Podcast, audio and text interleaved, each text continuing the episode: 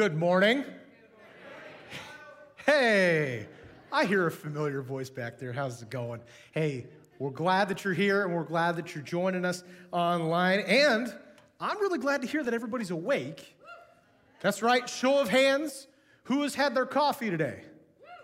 All right. Okay. Uh, show, of, show of hands. Who has not had coffee today? All right. Uh, yeah.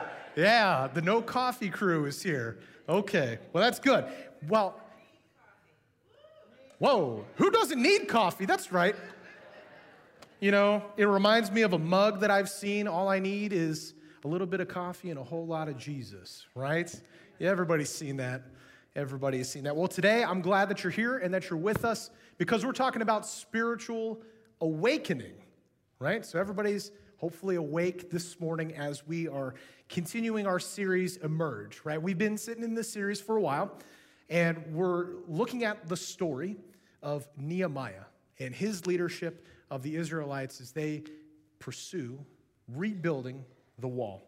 Uh, you know, we've been exploring this theme and this idea of emerging better and stronger from the rubble of our lives, just like we can see the Israelites and Nehemiah doing from the rubble of the wall, rebuilding it stronger and better.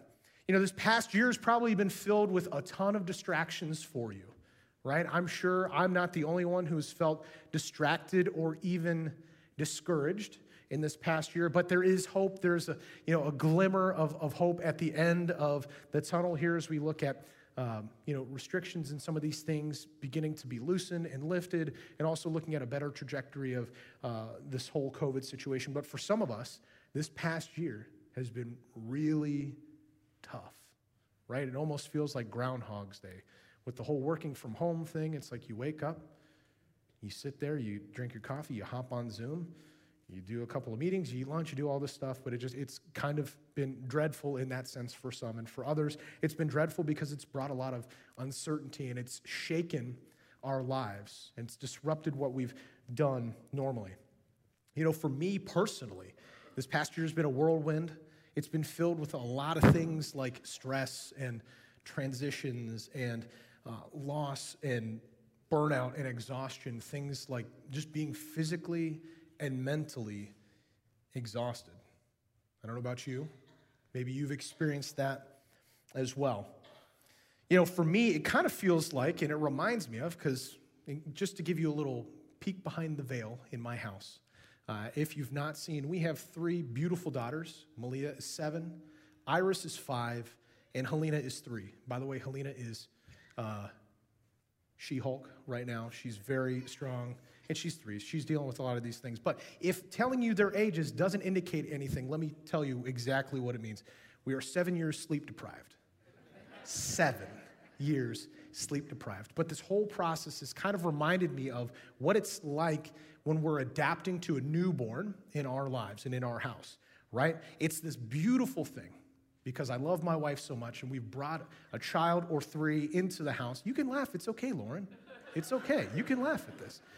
But with bringing in a new child, that means that things are disrupted. Your normal systems and patterns and all that stuff is turned upside down because of this little person who demands all of this attention from you because you help them live. So, what does that look like? That means that you're cleaning bottles and changing diapers and swaddling and you're you know, not sleeping a whole lot and there's tears because you're not sleeping a whole lot and you're trying to, in the midst of all of this, remember why you're doing all of these things, right? You're doing it because this tiny person who was brought into the world relies on you solely for them to be able to live. And so, in some of our mindless shuffling, we can forget the reason why we are doing what we are doing. You know, I, I don't know about you, maybe uh, with thinking about sleepless nights or just coasting on autopilot. Any of you guilty of going through the motions and just cruising on autopilot? All right, thank you. There's probably a lot more hands that should be up, but that's okay. Uh, but just thinking about autopilot, you put in a long day at work and you hop in your car, you turn on the engine, and about 30 minutes later, you don't know how, but you just pulled into your driveway and there's nothing wrong with your car. You got there unscathed, right? And you're just kind of coasting on autopilot in the same way, like, you know, maybe you've traveled long distances, done, you know, long road trips. We just got back from a family vacation and there were some late nights when we're driving. So, what happens when you become sort of asleep at the wheel, right? You might have cruise control on, but you start veering off course and you hit the rumble strips, right? And if that doesn't wake you up, you might, you know, hit the guardrail a little bit, right? I'm not the only one. Okay, but you, you hit the guardrail, and hopefully that gets you back on course because those guardrails are there for a very specific purpose to keep you safe. Honestly, they're there to keep you safe so your vehicle doesn't go into the ditch or some of those things. But you know, if if we're not careful, we can allow autopilot to creep into all parts of our lives, right? Right? Okay. So it makes it can all of a sudden make these everyday moments seem mundane. And we start to neglect the commitments that we've made to God and to other people, right? You think about your job, you think about the gifts that God has given each of you, and all of a sudden you start this brand new career and you had tons of passion, and now your job has just become a paycheck or a means to an end. Or you think about the vows that you made to your spouse. I love you, by the way. Uh, but you think about those vows that you made before God and before friends and family and that commitment. And maybe that fire that was once there, that passion that was once there is lost. Maybe it's lost because of dirty diapers or other things, but if we're not careful, we can allow apathy and these types of things to set in and put us in cruise control because we're not being intentional about our actions. So, y'all raise your hands to talk about autopilot. And where you may or may not be experiencing this, but I want to challenge us today to be cautious of allowing autopilot to creep in to our lives spiritually, right? Like our relationships and work aren't the only two places that are in danger of being asleep at the wheel. If we allow autopilot to creep in, right, out of um, neglect or apathy, what we do each and every week when we come together to celebrate what God has done, not only in our lives, but in the world, what we do here is less special. You know, we, we forget, we neglect to remember the commitment and the ultimate sacrifice that God had made through Christ. And so I want to challenge us today as we get ready to dig into God's word to be thinking about maybe the areas that you might be spiritually asleep in. And also beyond that, these areas of your life where you might be asleep at the wheel and you need to be awakened again. So, as we get ready to dig into God's word, I want to take a moment and I want to center our hearts and our minds. So, would you join me in prayer? Heavenly Father, we are just so thankful that we have this opportunity to come together, whether it's in person or whether it's online, to be able to worship you and to hear from you today. So, God, would you speak to us afresh? Would you give us ears to hear your words today? Would you give us eyes to see you more clearly? And God, I pray for our hearts, that our hearts would not be hardened by um, distractions, by busyness, by apathy, by neglect, but instead, God, that our hearts would be softened in fertile ground where your word can take root and help us to live a transformed life. We love you and we thank you. It's in Jesus' name that we pray. Amen. Amen. So, these past few weeks, we've been digging into the story of Nehemiah, and all of this really is birthed out of brokenness. We see in the very beginning of Nehemiah that he has this vision that's given to him to help rebuild the wall and lead God's people in the rebuilding process. But he's literally weeping about this. And so he's trying to get God's attention. He's crying out to him, Oh Lord, hear my prayers. And that's such a difficult place to be in. But that brokenness is what is the catalyst for everything that we've been studying over these past several weeks, right? Because these walls have been broken down, they're not bringing honor to God. They're not bringing honor to God in the state that they are currently in or that they've been in. But not just that, it, it becomes difficult because it leaves the city vulnerable to attack. And then we've also seen, prior to Nehemiah, the persecution and how God's people have been scattered throughout this time. And so it's really challenging for them to, uh, to get accustomed to this.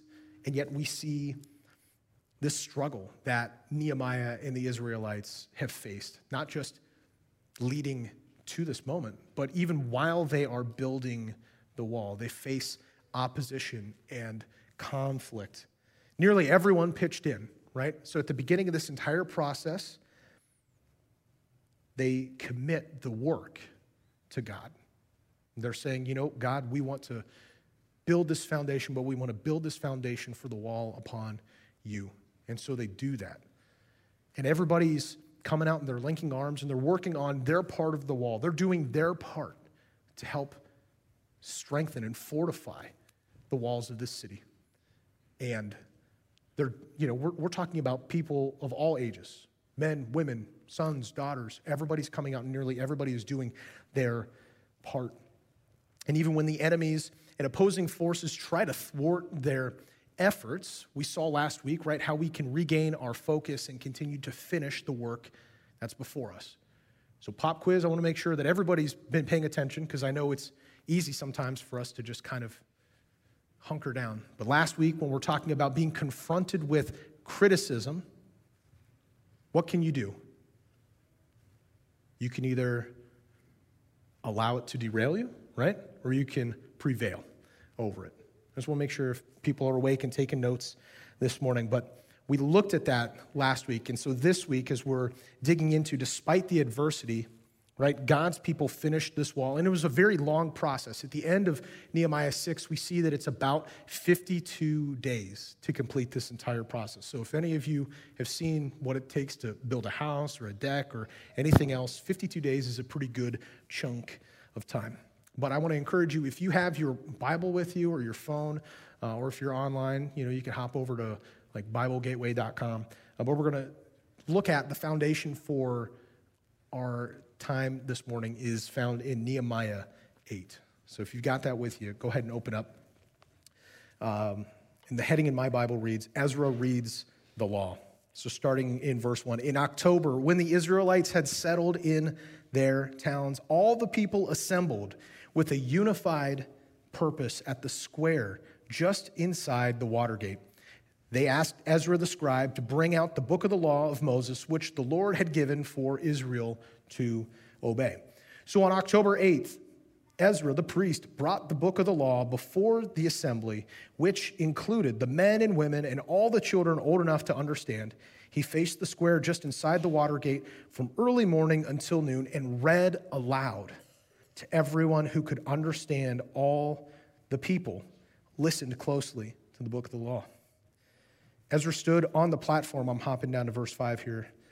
Ezra stood on the platform in full view of the people, and when they saw him open the book, they all rose to their feet.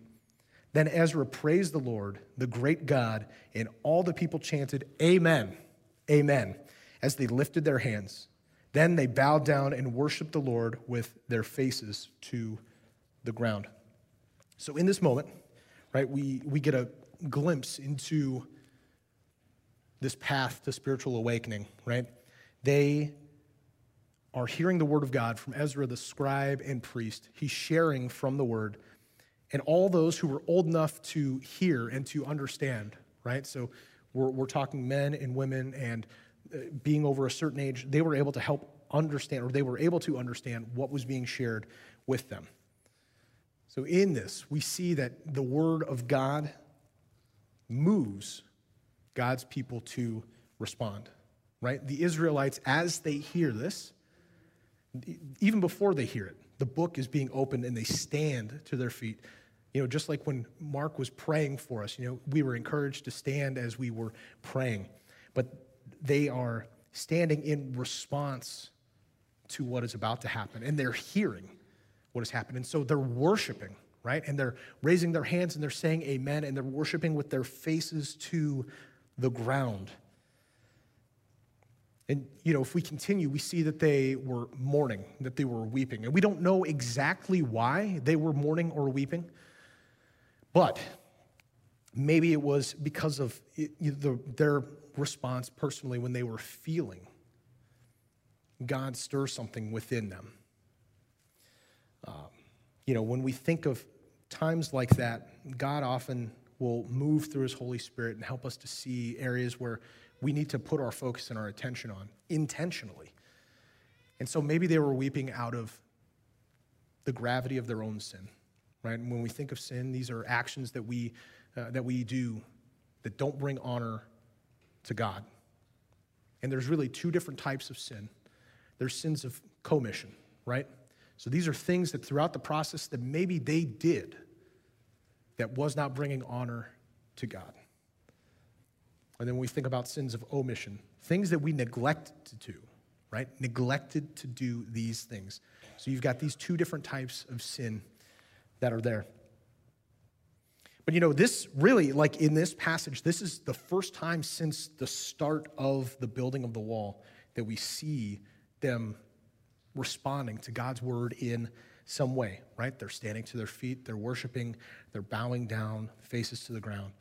But it does make me question, you know, along this process, where we are now, right? Picking it up in Nehemiah 8, from Nehemiah 1 to now, did they lose track of that commitment that they made at the very beginning, right? In all their busyness, in all of the adversity, in all of the conflict, and all of the doing, did they forget why they started what they started?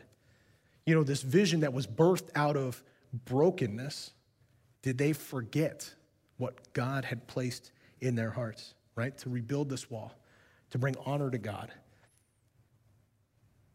So, Nehemiah and Ezra and the Levites, as we continue in chapter 9, you know, they're helping God's people understand what they're hearing in this time.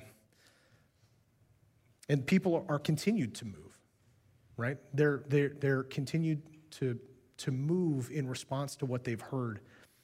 And we see that they are taking time to meet again, right?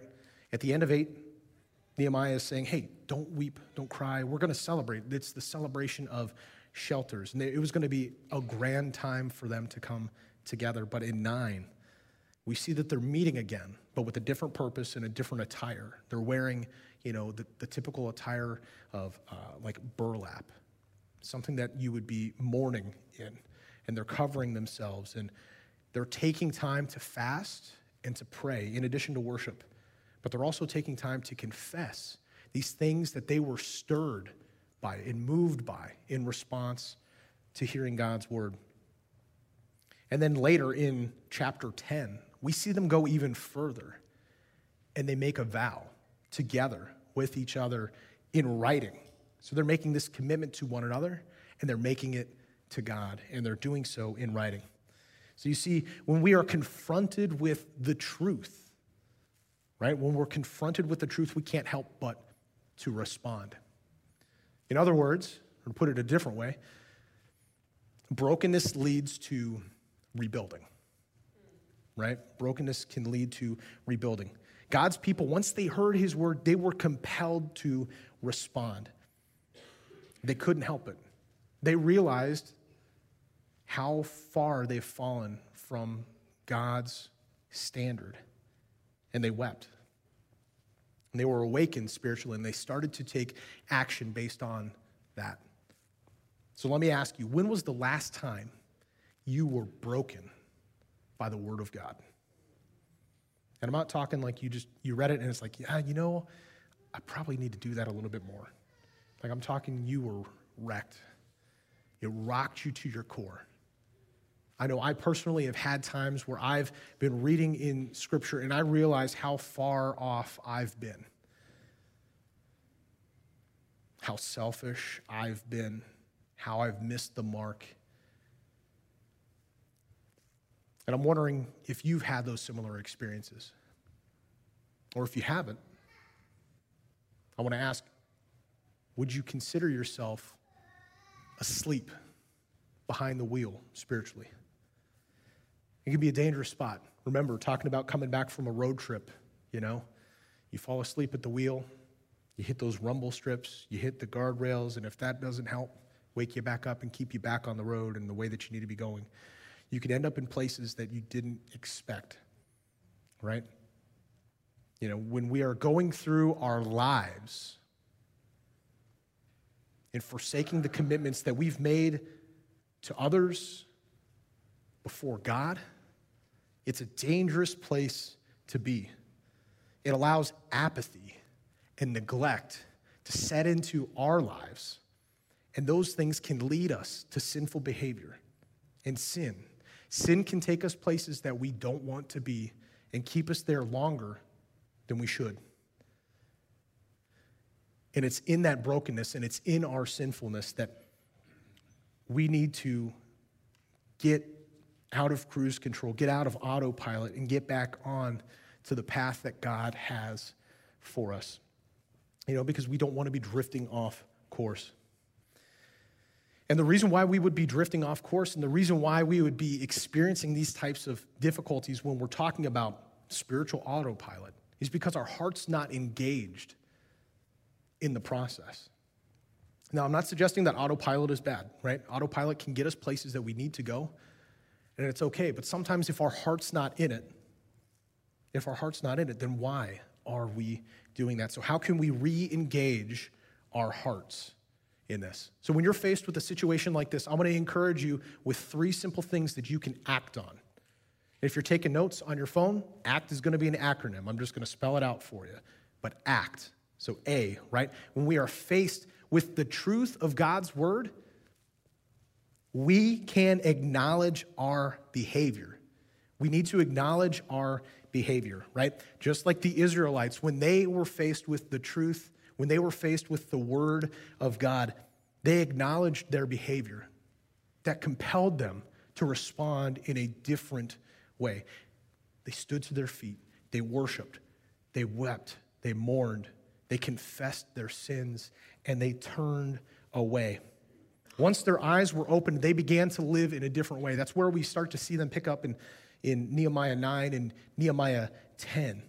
They're getting back on course and they're making commitments to do just that. So, in light of spending time with God, whether it's in prayer or in His Word, can you personally acknowledge those shortcomings that you've had, where you've fallen short of God's glorious standard? So once you acknowledge where you're off course, it's time to confess, right? When we acknowledge, when we think of uh, the Apostle Paul, you know, he writes in his letter to the Romans, For all have sinned and fallen short of the glory of God. When we come to grips with how far we've fallen from God's standard, we realize that our response should be to confess to God how far we have fallen. And you know, we see in Nehemiah where they take the time, they're wearing the ceremonial attire, and they're praying, they're fasting, and they're confessing to God how they have fallen short. You know, you can do that if you'd like. You can fast. It's a spiritual practice where you're abstaining from food for a period of time to remind yourself of how much you depend on God but to simply be able to confess where you've fallen short. You don't have to use grand words to do that. It can be as simple as this Heavenly Father, I'm sorry for the way that I responded to my child today. It doesn't reflect my love for them and it doesn't reflect your love for them. Please forgive me, God, and help me to live in a different way. It could be as simple as something like that. You can adapt that for your own personal situations.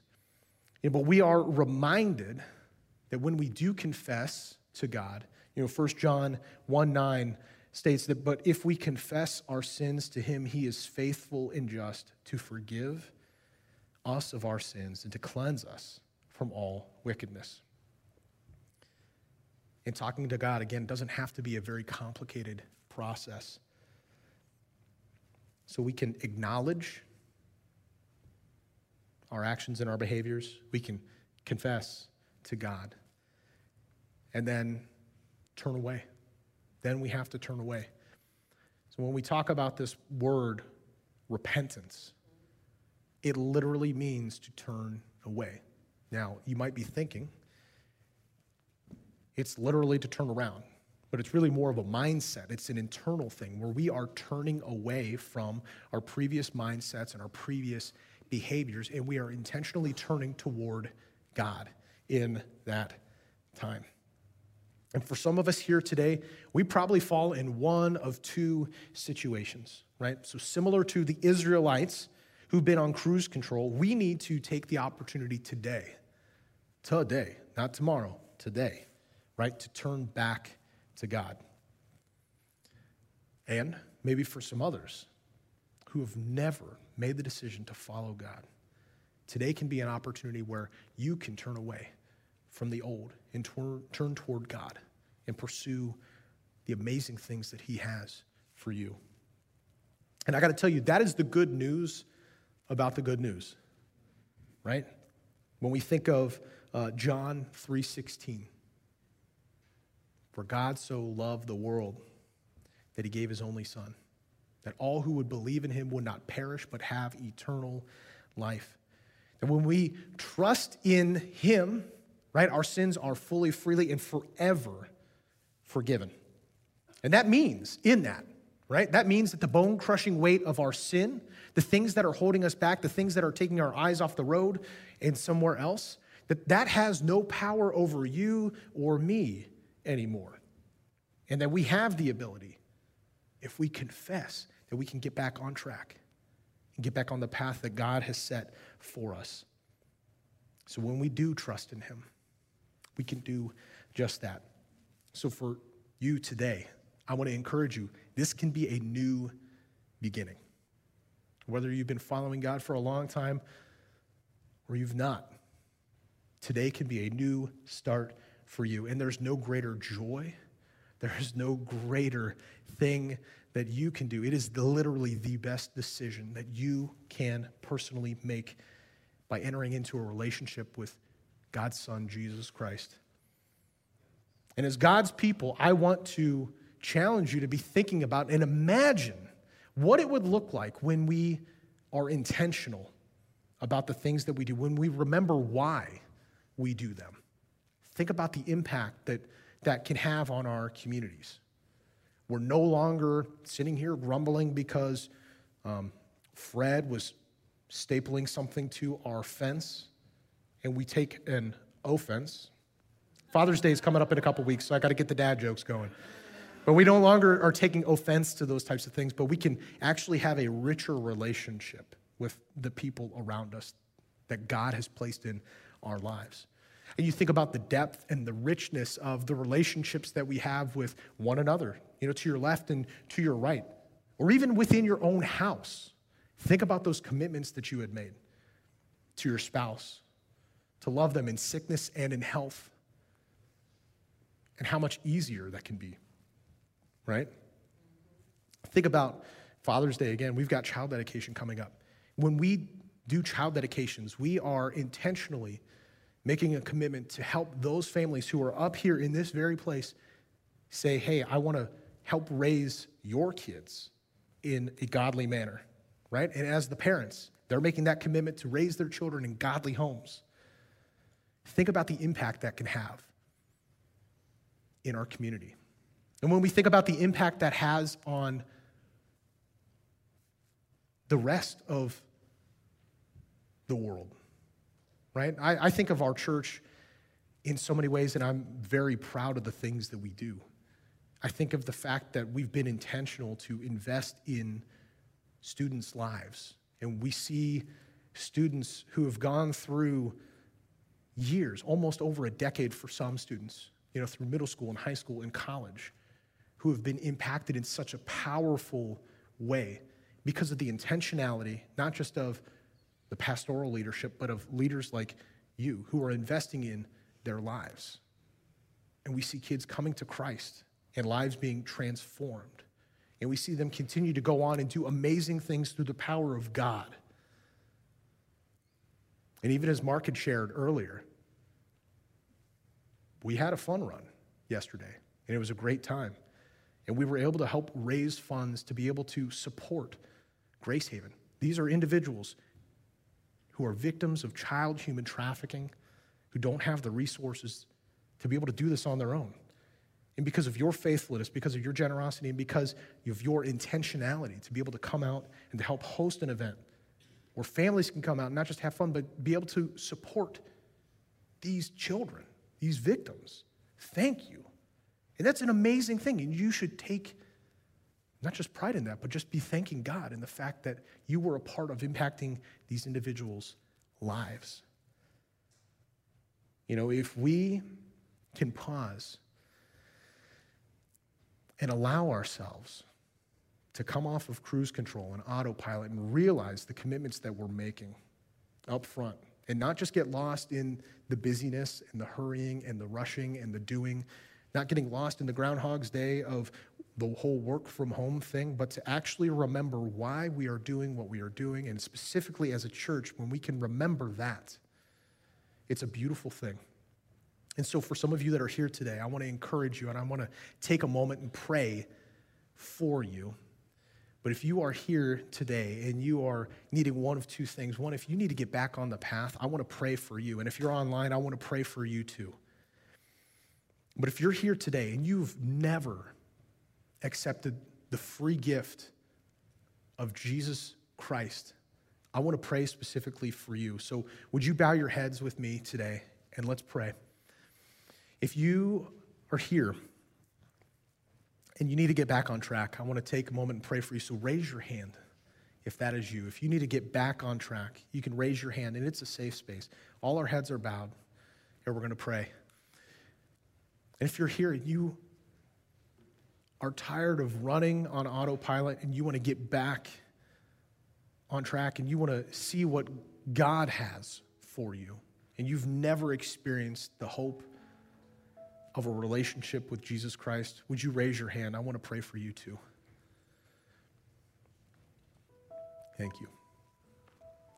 Heavenly Father, we thank you for this day. And we thank you for your word and what you have to say through Nehemiah and what we can learn from this entire situation and how you desire for us, God, to not just become complacent in the things that you've called us to do, but to be intentional and to be awake. And God, for those that had raised their hands and that are in this place and maybe even hesitating to raise their hand about getting back on track, God, I pray that you would remove any kind of shame that they might be experiencing today and help them to realize that you love them and that you continue to go out of your way to make a way for them to get back on track. And God, for those that might be hesitant, today to raise their hand and accept you as Lord and Savior of their life. And for those that have raised their hands, God, I pray and I want to encourage them to adopt these words as their own, but to just say, God, I am tired of doing this on my own. I'm tired of trying to do all of this out of my own strength, and I'm tired of not being as intentional as I could. So, would you help me? Would you forgive me of my sin. Would you help me to live in a different way, to live in a better way, and to live for you? Father, I accept the gift of your Son, Jesus Christ, as a sacrifice for my life. Thank you. Thank you. We love you. It's in your Son's name that we pray. Amen.